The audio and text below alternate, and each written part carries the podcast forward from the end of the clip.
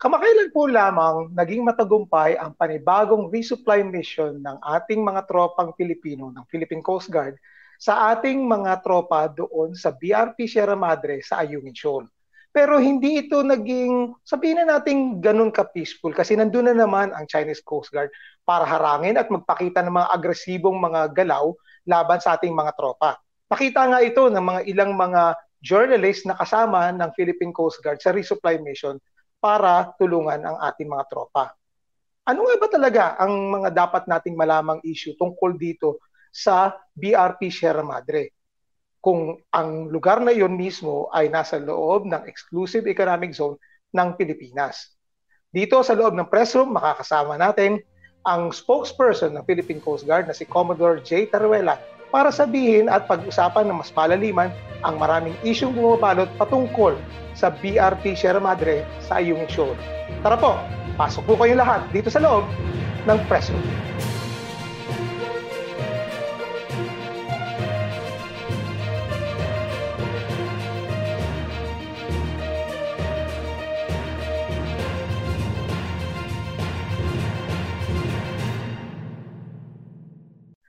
Isang magandang gabi po sa inyong lahat and welcome inside the press room kung saan ating pinag-uusapan ang mahalagang issue ng ating bayan kasama ang mga reporters at newsmakers ng ating bansa. Ako po si Romel Lopez, ang Associate Editor ng Press1.ph at muli po nagpapasalamat sa inyong patuloy na pagsuporta sa Press1 at sa ating mga programa. Huwag pong kalilimutan na sundan po kami sa aming mga social media accounts sa Facebook, sa Twitter o ngayon ay tinatawag na X at din sa aming YouTube channel. Ang ating pong show ay mapapakinggan din po sa ating mga Google and Apple Podcast at pati na rin po sa Spotify. Kasama ko po rito sa loob ng ating press room ang ating kapitapitagang editor at large at columnist, ang Pulitzer Prize winner na si Manny Mogato. Lumogs!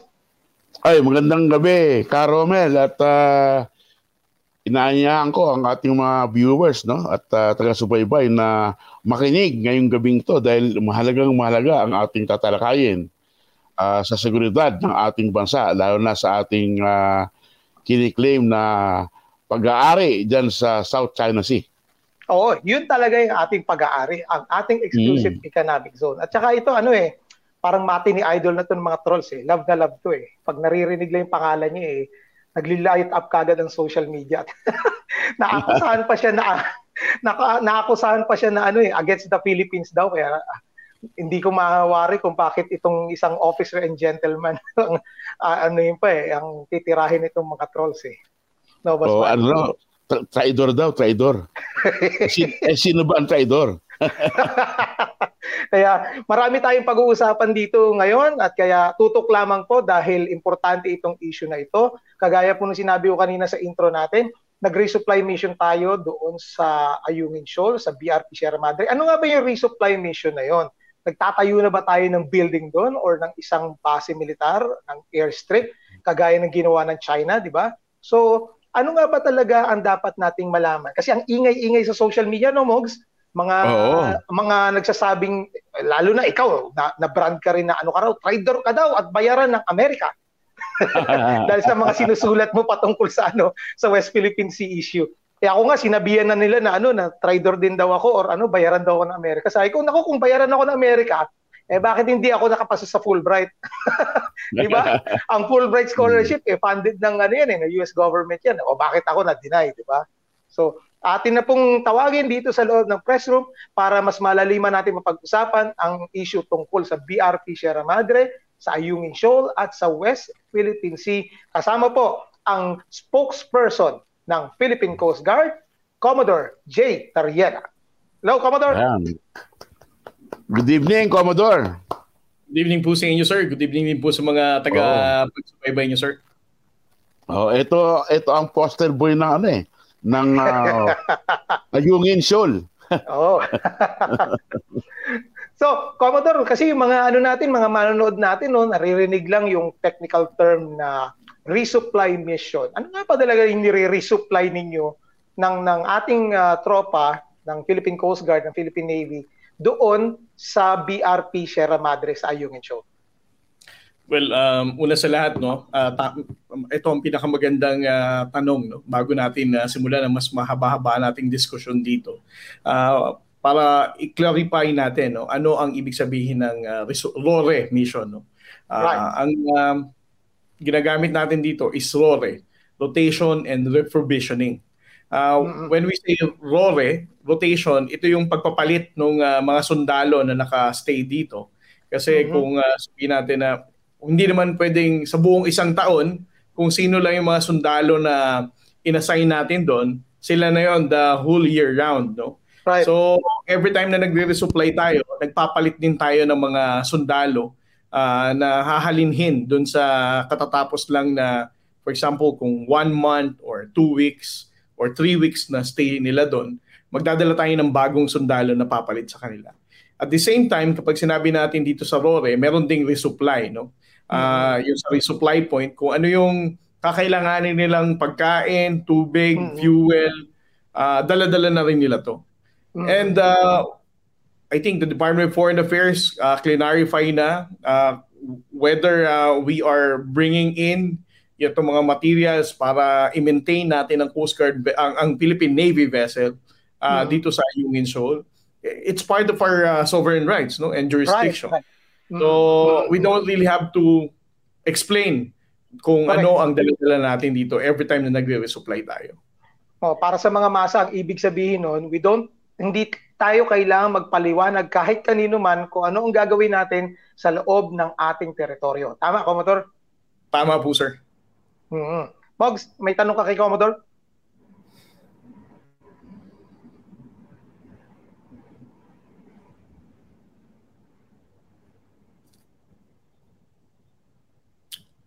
Naka-mute kay ata, Mogs. Ayan. Yeah, Sorry. Yeah, no? go. Ayan. Ah, uh, Commodore, eh lagi na lang tayong sinashadow, binablock, ah, uh, minsan na water cannon pa pag tayo ay eh, nag naglorore diyan sa Ayungin Show sa may BRP Sierra Madre. Ito ba eh habang buhay na na ganito ang lab, na, laban natin na patintero lagi? O meron kayong nakikitang solusyon para mawala ang tensyon diyan sa uh, Ayungin Shoal? Uh, well, Sir Mogs, no, um, we need to first no, explain na nitong mga nakaraang buwan, kaya lang naman natin nalalaman na merong patintero, may harangan, may dangerous maneuver, eh dahil sa initiative ng ating government under the leadership of the chairman of the National Task Force West Philippine Sea, General Eduardo Anyo, uh, na mag uh, publicize no isa publiko ang lahat na nangyayari na to na insidente hmm. sa sambayan ng Pilipino. Hmm. Pero before we started doing this, itong paglalabas ng uh, mga insidente na to sa sa media, uh, sa sambayan ng Pilipino, uh, para sa akin, it's very important for me to mention na noong mga panahon na yan, bago, tayo, bago natin ginawa yan, ang Philippine Coast Guard vessels, napakalalayo pa lang, hindi tayo makadikit almost sa Ayungin mm. Shoal. No? Mm. Uh, hanggang Sabina Shoal lang tayo. Ngayon, ang Sabina Shoal is the rendezvous, rendezvous point natin with the resupply boats. Ibig sabihin, ang Philippine Coast Guard noon, wala tayong ganyan noong mga nakaraang panahon. No? Uh, gaya sinasabi, ngayon lang daw gumugulo. Kasi ang Coast Guard, hindi talaga nakakalapit hanggang sabi na pa lang, uh, parang we allowed ourselves na doon lang tayo. And then, mga nakaraang buwan na, unti-unti nating china-challenge yan. No? Until, until to the point na nakalapit na talaga tayo sa bukana ng Ayungin Shoal. Mm. Mabanggit ko lang din, nitong nakaraang resupply, nakapag-document tayo ng uh, at least um, 10 to 12 Filipino fishing vessels sa loob ng Ayungin Shoal. Ibig mm. sabihin, simula nung nag-start tayong mag-publicize nung nakaraang Pebrero hanggang ngayon, meron ng modification of behavior ang Chinese mm-hmm. government, no? People's Republic mm-hmm. of China. Uh, nung, as I said, nung nakaraan, hindi tayo nakakalapit. Walang Filipino fisherman nakapangisda. Ngayon, we can come as close as 2 nautical miles, 3 nautical miles. Pangalawa, ang mga Filipino fishing vessels nakapasok sa Ayungin Shoal. So, uh, going back to your question, Sir Mogs, uh, patuloy ba nating hahayaan na harangin tayo? I think it will take um, more months no for us to really compel China to stop whatever it's doing right now no. Mm-hmm. Uh, habang dumadami ang mga bansa na nakakaalam, habang lumalakas ang boses ng ating mga alyansa, kaibigan, at ng mga bansa na, na nagpapahalaga ng international law, na, na, naniniwala po kami sa Philippine Coast Guard, sa National Task Force West Philippine Sea, na ang China ay ma, at least at some point, no, marirealize nila na wala naman talagang strategic gain eh, sa ginagawa nilang pambubuli, pangharang, at ito ay uh, nagdudulot lang ng kasamaan ng uh, pag-uugnay no sa uh, Pilipinas at sa iba pang bansa. Mm. So sana eh darating ang panahon, Commodore, na matiwasay nating ma-deliver ang mga pagkain at tubig dyan sa Sierra Madre, no? Pero, uh, Commodore, tingin nyo ba, ano, uh, may pag-asa pang umatras ang China dito sa Ayungin Shoal? Meron kayang meron kayang importansya yung sinatawag na Code of Conduct na pinag-uusapan ngayon sa ASEAN uh, para hindi para matigil na yung pambubuli sa atin? Well, ako Sir Mogs, naniniwala ako na sa pagsasapubliko ng uh, mga ginagawa ng China, uh, makakapagbago ito ng uh, kanilang uh, mga uh, activities, no? Uh, particularly to compel them na sumunod sa international law. Um, regarding the code of conduct, um, I cannot speak for the entire ASEAN, no? Uh, kasi ang code of conduct is not just for the Philippines to decide, no? Uh, ito ay dinidesisyonan ng uh, ASEAN members natin and of course for China as well. Uh, and then at the same time Sir Mogs no, ang um, para sa sa atin no, uh, for the for the Philippine government, for the Philippine Coast Guard, uh, tayo ay patuloy pa rin gagawin natin regardless no, whether magpatuloy sila ng pambubuli sa atin or hindi. Uh, itutuloy pa rin natin to, sisiguraduhin pa rin natin na makakapagdala tayo ng supply natin sa ating mga sundalo. Hmm. Hmm. Mm. Dahil uh, alam mo, Commodore, dapat talaga hindi tayo harangin dyan dahil yung ayungin eh nasa 200 nautical exclusive economic zone ng Pilipinas. Sa atin talaga yan. Meron tayong sovereign right na hindi dapat uh, binabastos yung ating mga barko dyan. Mm-hmm. Uh, totoo po yan, Sir Mogs. No? Actually, um, it's somewhere between 110 to 115 nautical miles. Ang layo lang ng Ayungin Shoal sa Palawan. So, mm-hmm totoo po yung sinasabi nyo, bag, pasok po ito sa loob ng exclusive economic zone natin kung saan we have the sovereign rights no, to exploit, explore, and to conduct research dito sa mga resources dito. Mm-hmm. Hindi Roman, ba, tanong ka? Uh, hindi ba breath of fresh air to, Commodore, after six years ng Duterte administration na masyadong friendly sa China at parang yun nga, kagaya na sinabi mo, biglang all of a sudden, we are publicizing what China is doing. And uh, to be blunt about it, General Anyo was the AFP Chief of Staff back then. Pero iba na yung naging uh, tono ngayon pagdating dito sa pag-handle ng issue na to. Well, um, two things, sir. No? Una sa lahat, uh, we all know ang uh, foreign policy ng ating uh, bansa ay hmm. ang nag-iisang arkitekto dito ay ang ating uh, Pangulo. No? Right. So we cannot also blame uh, General Anyo uh, as to mm-hmm. how he supported no ang uh, WPS right. efforts natin nung AFP Chief of Staff siya at ngayon right. nakalihim siya ng national security.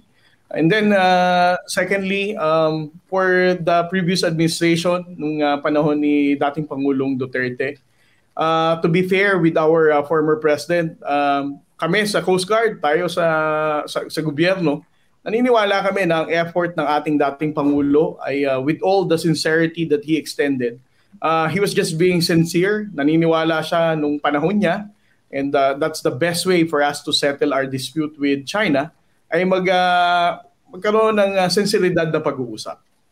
Hmm.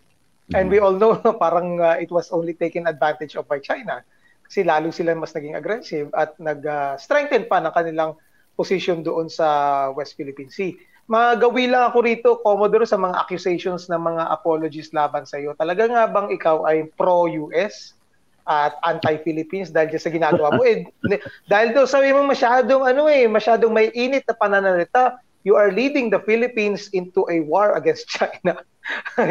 Naiipit daw tayo sa banggaan ng Amerika at China at ginagamit lang daw ang kagaya mo at ang uh, Armed Forces of the Philippines. Ano masabi mo tungkol dito sa mga atake sa iyo ng mga apologists?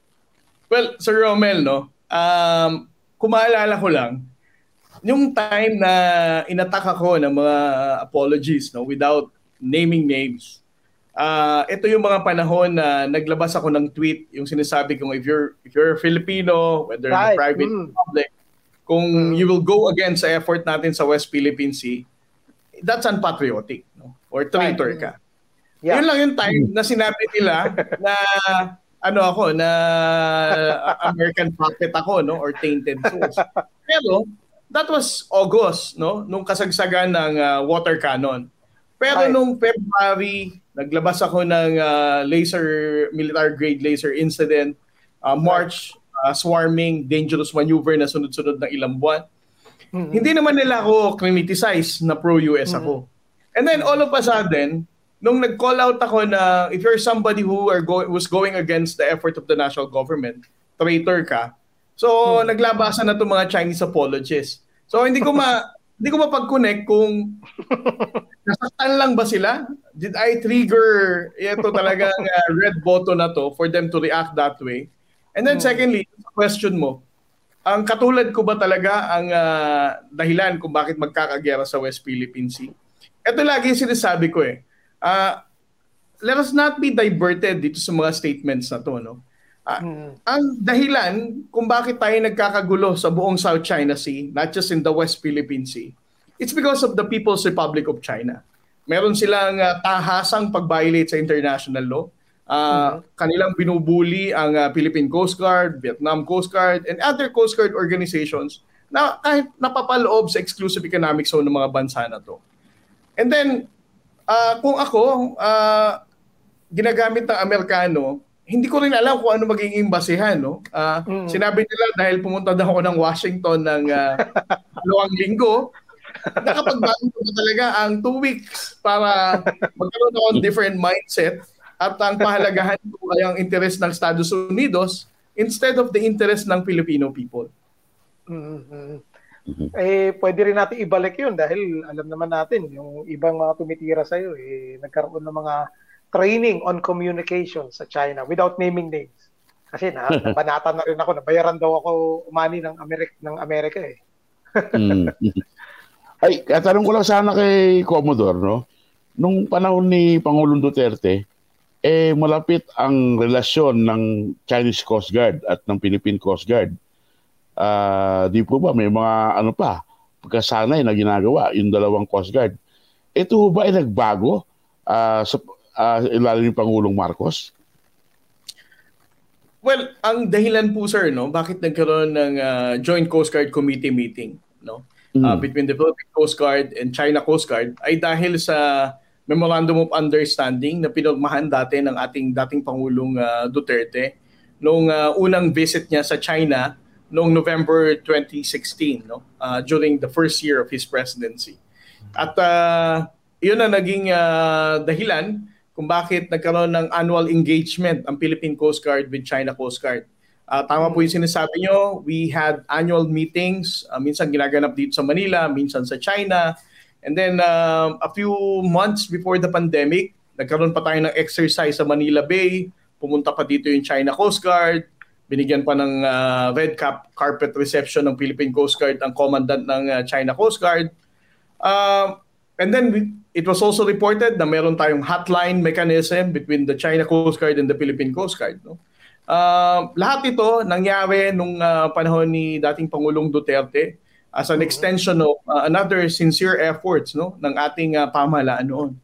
Ngayon, kung ang question is, may nagbago ba noon sa ngayon uh, in terms of our uh, relationship with China Coast Guard?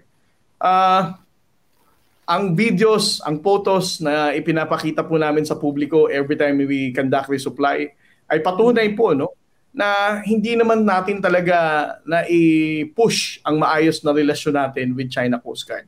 Kaya nitong mm-hmm. panahon po ng ating uh, Pangulong Marcos, noong Enero po uh, na plano pong um, itulak ulit ng uh, Chinese government ang the same setup, no? Yung uh, the same memorandum of understanding between the Philippine Coast Guard and China Coast Guard ay uh, the entire national government, not just the Department of Foreign Affairs, have decided na parang tipong uh, kailangan na nating uh, evaluate kung meron pa ba talaga tayong nagiging gains dito no sa ganitong memorandum of understanding at um, ano ang uh, tamang hakbangin for us to have a much more better diplomatic relationship mm-hmm. with China.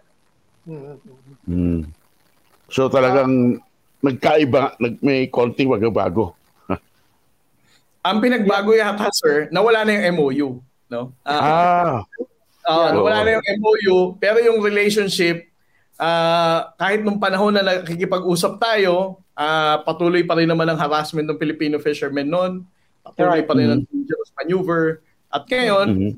ganun pa din eh. Wala namang nagbago. Mm-hmm. No? Uh, mm-hmm. Madagdag ko lang, no? ang isang uh, naging uh, usapin sa Senado kahapon no? ay uh, tungkol sa uh, for the past six years daw, uh, nung nakaraang administrasyon, ay wala namang ganitong uh, mga insidente. Mm-hmm. Uh, kung nagkagulo lang daw nung uh, may mga Amerikano na daw na lumilipad every time na nagre-resupply tayo. Pero mm-hmm. that's not true, no? As I said, kaya lang nalalaman ng publiko ngayon ang uh, nangyayari sa West Philippine Sea dahil sa effort ng ating uh, national government to expose right. everything that is happening in the South oh. in the West Philippine Sea. Whereas nung nakaraang panahon, hindi kasi natin alam, no? Tatatlong bagay lang naman talaga ang uh, isa publiko nung nakaraang hmm. administrasyon. Una is yung uh, nabanggang um, FB Jimber incident na taga Mindoro. Right. Pangalawa Gen- is uh, Denver. Yung, uh, yes sir. And then the second one was uh, yung um, Julian Felipe, yung swarming mm-hmm. incident. Mm-hmm. And then the third one is yung paggamit din ng water cannon nung isang resupply nung November of 2021. Ibig sabihin, kung ano ang harassment na pinagdadaanan natin ngayon, ay dinaranas din naman natin noon. Kahit pa sinasabi na wala daw kanuno, Amerikano noon, kaya walang gulo. Pero ngayon, we are relying with the ISR flight, tapos ngayon nagkakagulo. Mm-hmm. Ah, gusto Ay, kong idagdagan to yung sinabi mo, Commodore. Ah, tapos balik kasi, oh, Mogs, ha? Kasi ito hmm. yung isa sa mga nag-viral na tweet mo, Commodore. Naka, nakapin nga ito sa may yung Twitter or X account. Yung tinanong mo yung Chinese Defense Minister about sa disconnect nung kanilang sinasabi na promotion of dialogue over confrontation. Kasi ah, sa Shangri-La dialogue yan. Oo, kasi nga sinasabi ng ano ng China that they will be uh, managing our differences through peaceful means at sabi ni President Xi Jinping kay uh, President Bongbong Marcos na ipopromote daw ang freedom of navigation in and over flight above the South China Sea. Kaya yung question mo eh, why is there a big difference between China's words and actions? Yung mga comment dito, uh, doon sa tweet mo yun eh, nakakatuwa eh. Kasi ang tanong eh, paano ka sinagot nung nung Chinese Defense Minister. And I think uh, uh, mas mabuting ikaw magkwento kung ano yung naisagot mo uh, sa iyo dahil nga ang ganda ng tanong mo, very ano pointed at very very clear na bakit iba yung sinasabi nyo sa nararanasan sa mga ginagawa ng China sa hindi lang mga Filipino fishermen but sa mga ano uh, military sa Philippine Coast Guard. Commodore. Well, uh, una sa lahat, no, ang sabi ko nga, ang um, past six years of the former president administration, uh, we had been very sincere. No? Nagkaroon tayo ng uh, maayos na mga memorandum of understanding, annual meeting. Pero pagkatapos lagi ng uh, annual meetings na to, uh, wala namang nangyayari. No? Uh, despite of you know dinners na siniset natin sa leadership ng ng both Coast Guard for the Philippine Coast Guard, China Coast Guard. Pero pagkatapos nito, ganoon na naman. No? So, ito yung experience na gusto ko talang itanong uh, sa Chinese Defense Minister. And uh, during his speech no dito sa Shangri-La Dialogue nga, binabanggit niya na ang uh, Chinese government daw talagang binavalue nila ang uh, importance of um, open communication, uh, maayos na nakikipag, makikipag-usap sa ibang bansa para peacefully uh, ma-settle natin ang differences no. So, yan yung itinanong ko sa kanya kung yan ang sinasabi mo ngayon na ang intention ng China ay makipag-usap ng maayos sa hmm. iba't ibang bansa sa South China Sea.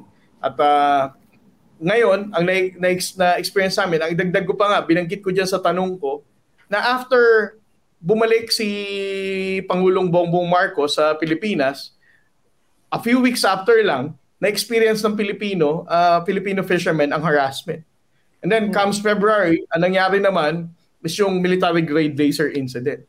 Uh, pero during the meeting of uh, President Xi Jinping and President Bongbong Marcos, napag-usapan ang West Philippine Sea. Ang maayos na dialogo at uh, tigilan na natin itong mga aggressive behavior na to.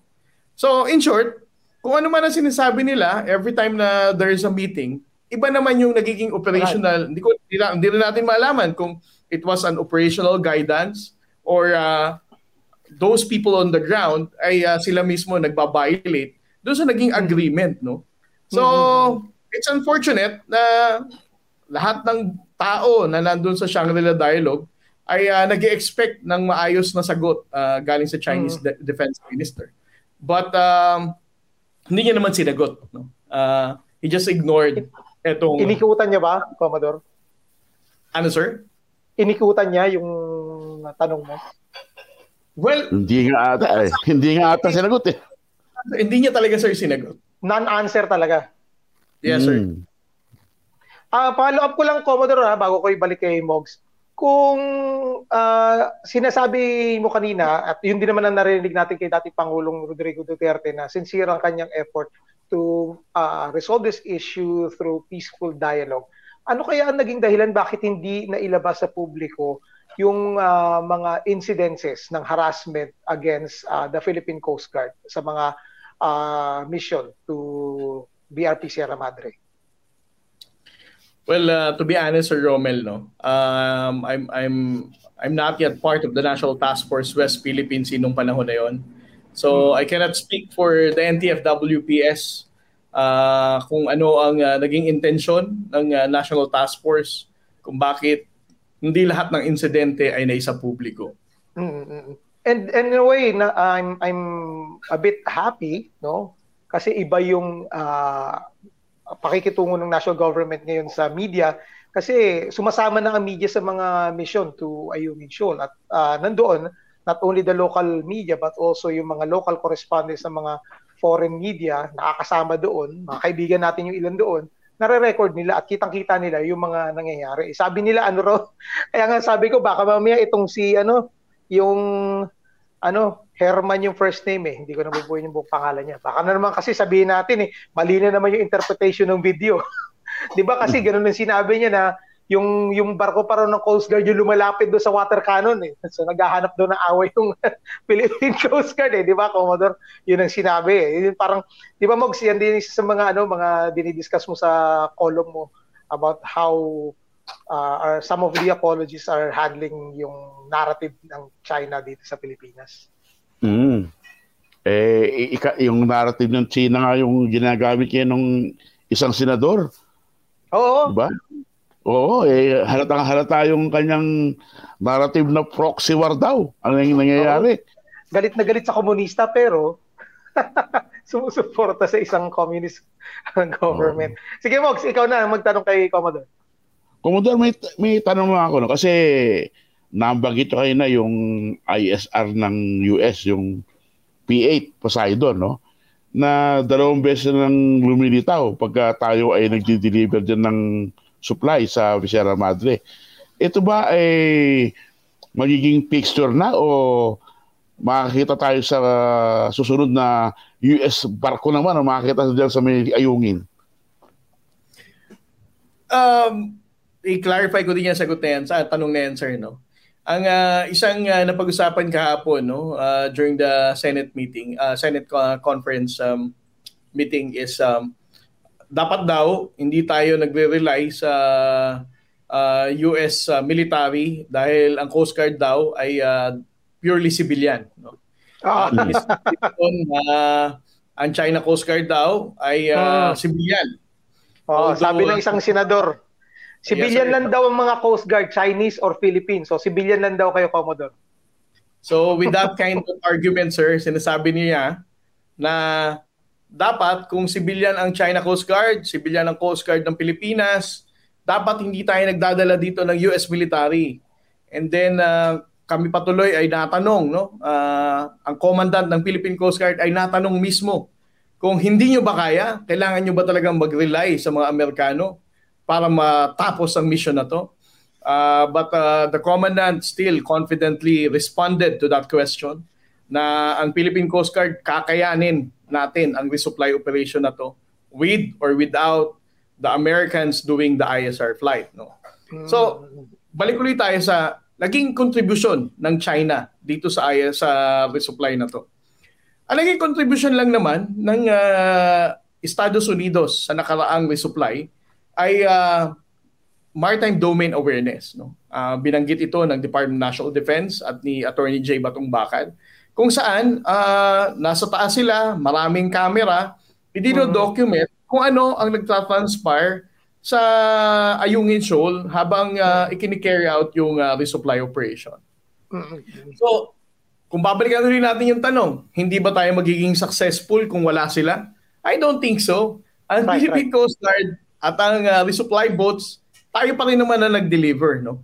Mm-hmm. Uh, so, with or without them, makukumpleto ng Coast Guard ang mission na to. Although nakakalungkot lang, sir, no? Uh, na tayo, komandante ng Philippine Coast Guard sa Senado ay tatanungin kung hindi ba natin kaya. Uh, I think it, it's not fair for the Philippine Coast Guard to be questioned that way.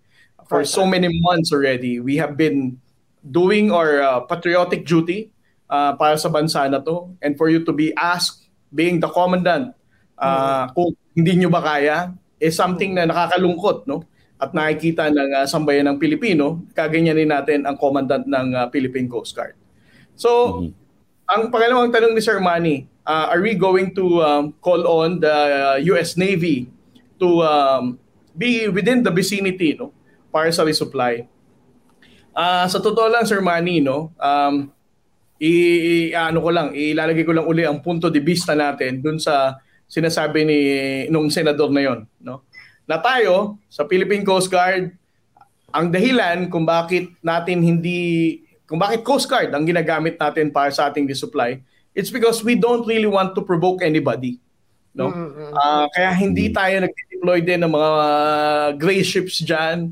Uh, hindi ah, Navy. Ng, uh, hindi Navy na ano. It's because ang ating uh, Pangulo ay wala naman talagang intention na mang, mang-provoke, mang-escalate ng tension. And that's the Philippine Coast Guard. That's the reason why we are deploying white ships. So, uh, right now, uh, Sir Mogs, I think the Philippine Coast Guard with the Armed Forces of the Philippines, kaya nating uh, ituloy ang resupply na to. We don't need to rely dyan sa deployment ng US Navy. Uh, so, ISR flight is uh, already good enough uh, para at least madokumento natin kung ano man nangyayari during the resupply operation. So sa mga tuwid, Commodore, uh, parang coordinated itong operation may coordinations with the US para i-monitor nila yung ating uh, resupply mission. Yeah, monitor lang, manonood sila. Uh, sinagot na po ito sir ng ating uh, uh, Armed Forces of the Philippines kahapon no. Uh, clarify na nila na uh, sa level ng Armed Forces of the Philippines sila ay nakipag-ugnayan sa ating of course uh, oldest ally no ang mm-hmm. Estados Unidos para makapag-provide ng ISR uh, habang ongoing po ang resupply operation. Mm. Ay, uh, mga iba ko ng uh, uh, issue, no, uh, Commodore. Uh, meron bang plano ang Philippine Coast Guard na mag-upgrade pa at mag-modernize ng ating mga equipment? Kasi parang iilan lang yung ating mga ocean-going vessels. Mm-hmm. Ang uh, sa kasalukuyang panahon po, ang uh, Philippine Coast Guard ay may dalawang uh, 97 meters, no? Na offshore mm. patrol vessel. Ito yung, yung Magbanwa. Oh, yes sir. Teresa Magbanwa and uh, etong uh, Melchora Aquino. And then we have another 83 meters na nanggaling naman ng France. Ito yung um, Gabriela Silang. Mga ipinangalan mm. sa ating uh, mga uh, bayaning babae. Yan. Oh. Mm. So, ang uh, intention po ng ating uh, commandant no ng Philippine Coast Guard ay mag-reorder uh, ng lima pang uh, 97 meters no uh, sa Ayun. Japanese mm. government. So limang ganun pa po at uh, kahapon po uh, binanggit naman po ng ating Senate President um, in one of his interviews, sinabi niya ang uh, liderato ng Senado at ng Kongreso ay uh, tutulungan ang Philippine Coast Guard na mag-acquire pa ng uh, mga sasakyang pandagat or ng kahit na ano pang uh, ating kailanganin sa West Philippine Sea. Mm-hmm. Eh yung mga air assets po, Commodore, eh kailangan din natin 'yan. Yes sir, ang uh, kasama po ito sa ating mga napag-usapan sa liderato po ng uh, Senado. Kasi dapat yung mga barko mayroong helicopter para yung maritime domain eh mas malawak. Ang uh, tatlong offshore patrol vessels po natin, yung dalawang 97 meters at uh, isang 83 meters, meron po siyang uh, helicopter hangar, no? Uh, mm. So kung uh, acquire pa po tayo ng mga additional helicopters natin, we can spare those uh, choppers na i-station natin sa likod ng mga barko na to. Mm. At uh, ang ang nabalitaan ko kahapon, sinabi din ni Senate President Mig Subiri na dagdagan daw ang inyong confidential funds. Tatanong ko na nga sana yun eh. Baka kailangan nyo rin ng confidential fund, uh, Commodore. Well, totoo po yan, sir. No? Uh, gaya po na sinabi ko sa mga nakaraang interviews ko, ang Philippine Coast Guard ay uh, 10 million lang ang intelligence fund. Uh, hmm. Simula 2006, itinotal namin eh uh, from 2006 to 2023, ang uh, suma total lang no, ng ating uh, intelligence fund sa Coast Guard is only 117 million. Wow. Since 2006. Mas so, malaki pa yung, seven, mas malaki pa yung confidential fund ni Sarah. mas malaki pa yung confidential fund ng DepEd. Oo nga, 120, 150 Napapangiti lang si Commodore. Ayaw namin kayo maipit, Commodore. Pero Commodore, ang isa kong gusto itanong sa inyo is parang, is it possible na parang nasabi yata ni Komandante to eh sa isang press conference na iniispiyan ng China ang, ang communications facility ng Coast Guard or ng AFP kasi parang nai-intercept kayo kagad sa mga galaw ninyo. Is it possible na either na-hack kayo or maaring mayroong personal asset ang China within the military. I don't want to put you on the spot at uh, magre-reveal kayo ng mga state secret. No? Yung mga kaya nyo lang pwedeng i-discuss at ma-share sa ating taong bayan. Well, ang napansin lang ng Coast Guard to, every time na magre-resupply tayo, uh, papunta pa lang tayo uh, sa may bandang uh, Sabina Shoal pa lang, uh, may mga nakaharang na China Coast Guard na. And uh, sa satellite, mamomonitor natin na uh, at least a day or a two, uh, mapapansin namin na yung China Coast Guard, saka sila nag, nag uh, iipon-ipon para harangin ang resupply natin. Uh, so, naisip namin, parang ang Chinese uh, government, the People's Republic of China, ay aware na sila na mayroong resupply operation na mangyayari.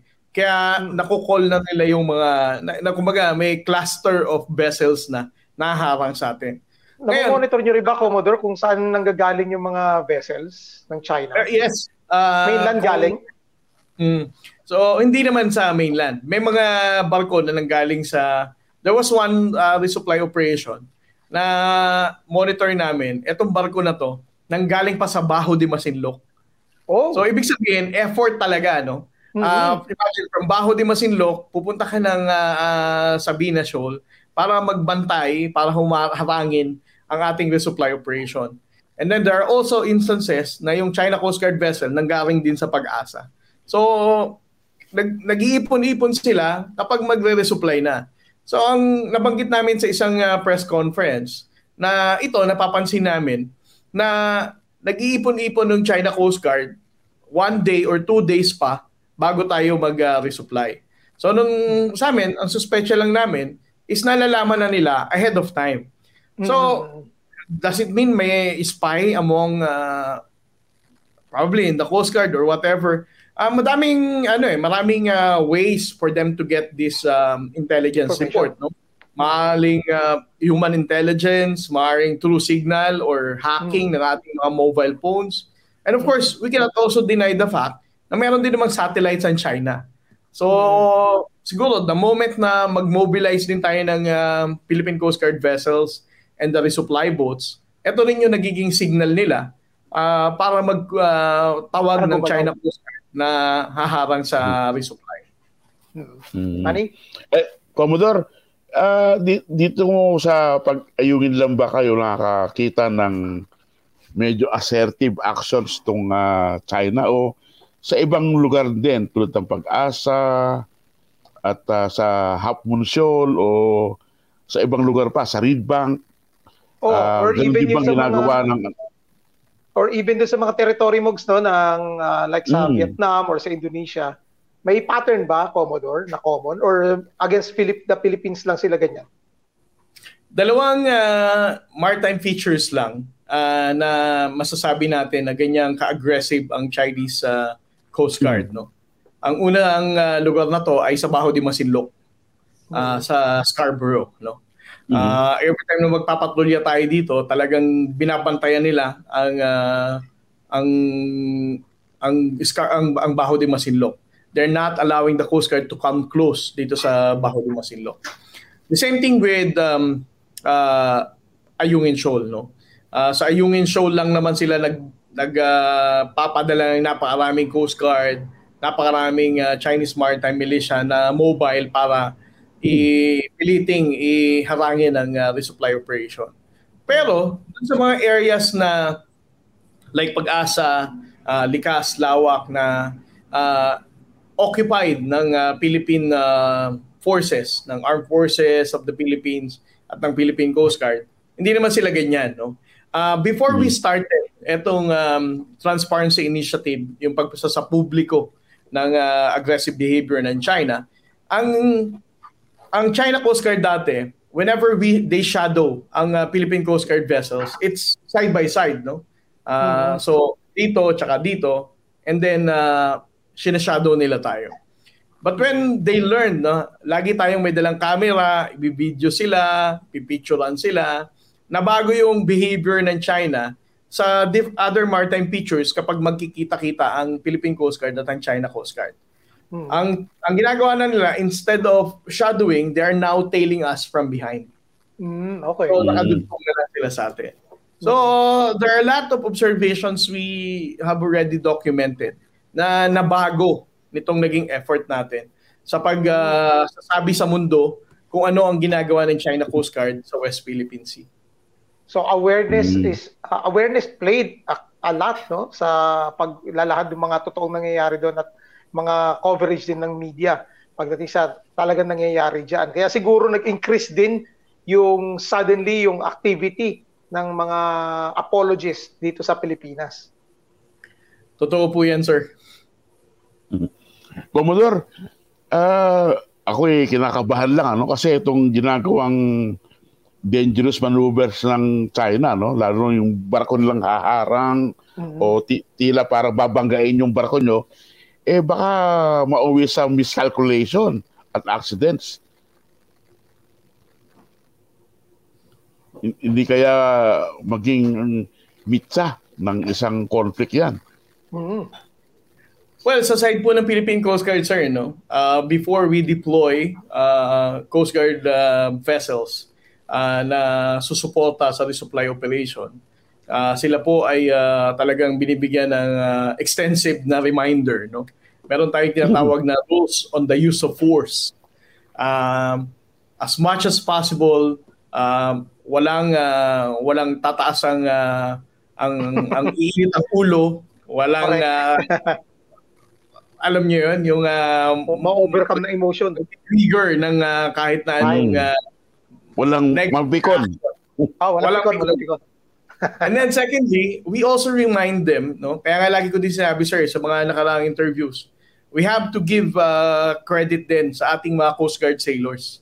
Uh, we have to make sure na itong mga Coast Guard sailors na dinideploy dito um, have a very good seamanship skills mm-hmm. na mapiprevent nila yung yung ang danger na sinasabi ni Sir Mogs no na kasi kapag kinat ka ng ganyan, uh, kung you lack seamanship skills, no? Ang tendency, ikaw yung babangga sa kanila.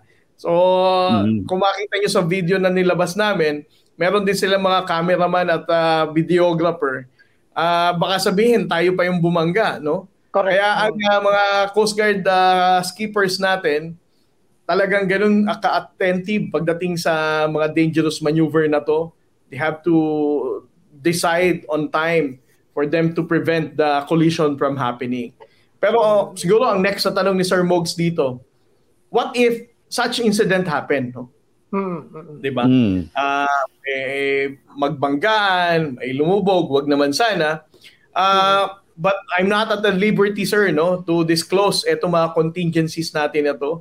Uh, but of course, we already have this uh, contingencies in coordination with the armed forces of the Philippines uh, sa mga ganitong eventualities kung sakaling mangyayari, Sir Mogs. Mm. Yung, yung, kasi yung ating mga Coast Guard uh, vessels, eh medyo mas maliit kaysa sa Chinese vessels, ano? Ibig sabihin po ba yung ating vessels eh mas agile, mas um, Madaling makamaneuver. Maneuver, oo. So mga nakakawin supplies or MOGs, makikita natin yung lalaki, no? yung mga monster size ng uh, China Coast Guard. Pero yung pinaka-recent na resupply, iisa na lang na China Coast Guard yung may ganung laki na 110 meters. Na ah, okay. document namin na nag-deploy sila ng mas maliliit na uh, mga 50 meters na lang ang haba. Ah, para makasabay. para makasabay. hindi uh, siguro sir it's because of their maneuverability. I-consider mm. na nila yan. Kasi kung malaking barko ka the same with driving no? Kung isang malaking mm. truck pagpihit pa lang ang hirap mo na uh, i-maneuver. So ngayon mm. nag-deploy na sila ng mas maliliit na barko. But there's also another reason na iniisip namin why they uh, adopted yung uh, mas maliliit na barko. Ang uh, isang opinion namin kung bakit nila ginawa ito, it's because sa optics, no? Talo lagi sila sa optics. Mm, kung uh, correct. Oh. correct, correct. audience na ipapakita nila na matatapang ang China Coast Guard, binabantayan ang tubig na inaangkin nila at ipapakita nila sa mga sa mga viewers nila sa mainland China, makikita doon na masyado namang overkill ang China. Ang laki-laki ng barko nila ang liit-liit ng Philippine Coast Guard. So parang nangyayari sila pa yung nagiging super villain, tayo yung nagiging bida. So binago nila yan. Mm-hmm. And then of course, mm-hmm. dun sa sa international community, uh, nananalo tayo sa narrative although we don't have any other choice, no? Ganyan mm-hmm. talaga kaliliit ang barko natin. Uh, talaga naman talaga ayat na narrative sa atin na pupunta. Right, right. Mm-hmm. Parang itong mga barko natin, 37, ano lang, ano, meters? 40, 44, sir. 44. Ah, 44. 44 meters. Oh. Ang displacement ba niya pwedeng dumiretso ng uh, Sierra Madre? Kasi mababaw na ron eh. Mababaw na. Ah, hindi na. Oh, mababaw na. Sayad na eh.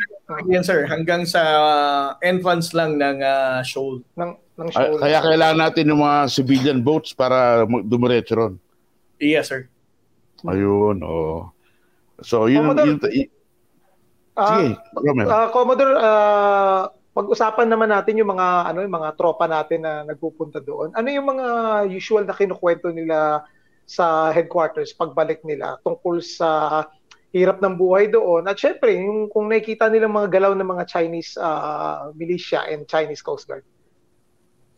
Well, uh, i-clarify ko lang Sir Romel, no? Ang uh, mga tao na na-deploy sa BRP Sierra Madre, dahil ito ay uh, commissioned, um, active commissioned Navy, Navy vessel, ay uh, hmm. Philippine Navy and Philippine Marines, no? Uh, ah, wala okay. tayong uh, Coast Guard personnel na na-deploy dito. Pero meron tayong mga Coast Guard personnel na na-deploy in different maritime features. Uh, like hmm. sa Pag-asa, sa Likas, sa hmm. Patag. Uh, among the nine maritime features na occupied natin, uh, pito sa maritime features na to ay uh, may may uh, Philippine Coast Guard personnel. Na nangyari lang din nitong panahon ni uh, Admiral Abu nung siya ay nag-assume na commandant, sinigurado niya na ang Philippine Coast Guard ay katuwang ng Armed Forces of the Philippines sa pagbabantay ng mga maritime features na to na ino-occupy natin. Hmm. Commodore, naalala ko na naglagay kayo ng mga boya dyan sa West Philippine Sea. Ano pa ho bang mga balak ng Coast Guard na gawin para ma-assert natin yung ating sovereignty dyan? Well, uh, totoo po yan Sir Mogs. No? Ang uh, commandant natin ng Philippine Coast Guard, si Admiral Abu, has been very supportive sa effort ng ating uh, national government uh, pagdating sa usaping West Philippine Sea. Noong nakaraang taon, nagbagsak tayo ng limang buya uh, sa maritime features na occupied natin. Ngayong uh, taon ulit, noong nakaraang summer, nagbagsak ulit tayo ng limang buya. A total of 10 navigational buoys na ang naibagsak ng Philippine mm. Coast Guard dito sa mm. West Philippine Sea. So, sa amin, naniniwala kami, these are not just ordinary navigational safety buoys. Uh, ito, uh, nag strengthen ito ng ating jurisdiction over these waters. Ang mga buya mm-hmm. na to ay may nakapinturang malaking Philippine flag. At least mm-hmm. we can say we have administration over these waters. And then, uh, of course, tinutulungan din natin ang mga barko na dumadaan dito kasi ito nagsisilbing uh, marker kung saan ito ay uh, shallow area at hindi pwedeng daanan ng barko. Uh, mm-hmm. Sa intention ng ating commandant, no? although Admiral Abu will be reti- retiring already next month, no? October 19. So, kung uh, sa susunod na komandante ng Philippine Coast Guard na i-appoint ng ating uh, butihing Pangulo, uh, ang tingin ko ng ang, ang magiging uh, intention pa rin ng Philippine Coast Guard ay uh, sumuporta sa National Task Force West Philippine Sea uh, pagdating sa pagbabagsak ng buya sa mga maritime features na hindi pa natin nabagsakan. Alam ko, itutuloy ito ng ating, uh, kung sino man ang hahalinhin kay Admiral Abu. And then uh, for the construction of MDA infrastructure dito sa different maritime features na ino-occupy natin, uh, mag-construct ng radar, AIS, uh, para mas ma-effectively ma-monitor natin ang mga Chinese maritime militia and Chinese Coast Guard na umaali-aligid dito sa ating exclusive economic zone. Pati po, ano, no, mga lighthouses. Yes, sir. Uh, mabanggit ko lang din ulit. Maisingit ko, sir, no? Uh, panahon din ni Admiral Abu, uh, lahat ng lighthouses natin up north, uh, sa Batanes, sa Itbayat, uh, sa Mabulis, and some areas in Basco, Batanes, lahat ito ay napailaw, uh, nag, uh, nagsilbing gabay na ngayon sa mga mangingisda at sa mga barkong duma- dumadaan sa may uh, uh, northern territories natin, Sir Mogs. Mm-hmm. Commander, napansin ko lang, no, parang nakafocus tayo sa West Philippine Sea. Ito ba sa Benham Rice, eh, kailangan din natin bantayan dahil parang dumadami yung Chinese activities dyan. Ang Philippine Coast Guard po sir, way back in 2019, no? Uh, hmm. nag uh, nanghingi po ng pondo ang uh, Philippine Coast Guard sa national government na magtayo uh, po tayo ng Coast Guard base Catanduanes. Dahil ang intention po mm. sana ng Philippine Coast Guard ay ito yung maging um, jump off point no ng uh, mga barko natin sa para mapatrolyahan ang uh, eastern seaboard natin no. Uh, but um, unfortunately hindi pa ito na nakumpleto, nagkaroon ng issue sa ano yun, sa maliit na bagay sa issue sa lupa. But um, ang effort pa rin po ng Philippine Coast Guard, uh, amin pong uh, role po yan na bantayan din ng uh, Benham Rice. Mm-hmm. O kasi dumadami ata yung ano dyan eh, Chinese surveillance activity. Mm-hmm. So may bandang Pacific Ocean dahil parang balak nila yung kanilang second island chain. So, so bagong mapa na naman yun, Mogs, no? Bagong mapa na naman yun. Baka hindi na 10 dash line yan.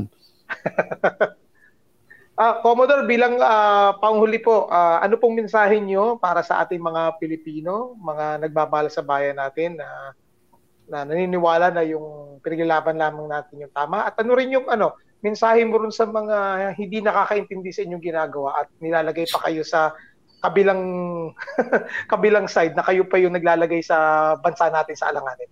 Commodore, you have the last word. Well, uh, sa Philippine Coast Guard po, makakaasa po ang ating uh, sambayan ng Pilipino.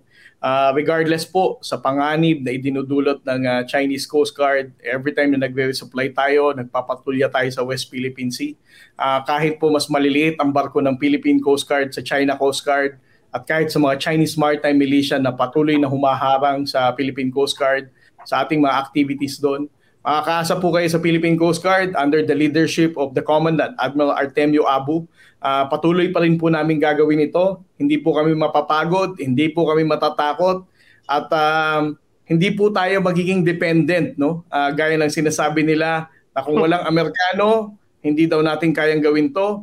Uh, gaya po na sinabi ng ating komandante, Admiral Abu, may Amerikano o wala, makukumpleto natin, may isa sa katuparan natin ang ating patriotic duty na itulak pa rin natin ang resupply sa Ayungin Shoal.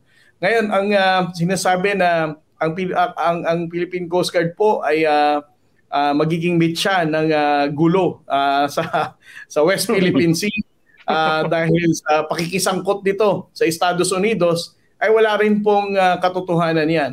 Ang dahilan po, bakit tayo, wag, uh, ulitin po natin, no, wag po tayong malilito, wag po tayong masisway, wag po tayong maluloko ng kahit na sinong Chinese apologist. Ang nangyayari pong gulo sa West Philippine Sea ay hindi dulot ng Pilipinas, hindi po ito dahil din sa presensya ng Amerikano. Nagkakaroon po ng gulo sa West Philippine Sea, sa entire South China Sea, dahil po sa mga illegal activities na ginagawa ng China na patuloy po nilang inaangkin ang buong karagatan ng South China Sea. Ito po ang punot dulo ng gulo dito sa, sa buong South China Sea. Hindi po Amerikano at hindi rin po Philippine Coast Guard. Maraming maraming salamat po, sir.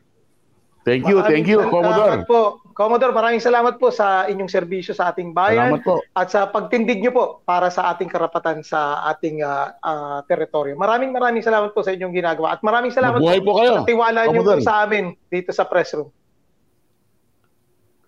Hanggang sa ulitin po, Commodore, ha, may imbitahan po namin uli kayo pag may mga bagong ano, bagong uh, balita patungkol diyan sa ating uh, Yes, sir hindi lang sa BRP Sierra Madre, kahit pag may mga bagong development sa Coast Guard, makakaasa po kayo sa amin. Maraming salamat po Sir Mogs. Maraming salamat Sir Romel. Thank you, thank you Commodore. Mabuhay ka. Maraming salamat po at meron po kaming hinahanda. Uh, i-message ko na lang kayo Commodore para sa mga tropa natin para sa ano sa BRP Sierra Madre. I-message ko lang kayo in private. Ayokong baka ma-intercept eh, mahirap na. Sige po, Commodore. At maraming maraming Thank salamat you. po sa inyong lahat, mga kababayan, sa inyong patuloy na pagsuporta dito sa amin sa Press1.ph at sa aming programang The Press Room. Parinawa, sundan niyo po kami at suportahan ulit sa susunod na linggo para sabay-sabay natin pag-usapan ang mahalagang issue ng ating bayan. Ako po muli, si Romy Lopez, kasama si Manny Mugato, para Salamat sa Press1.ph The Press Room. Hanggang sa muli po, mabuhay ang Pilipinas.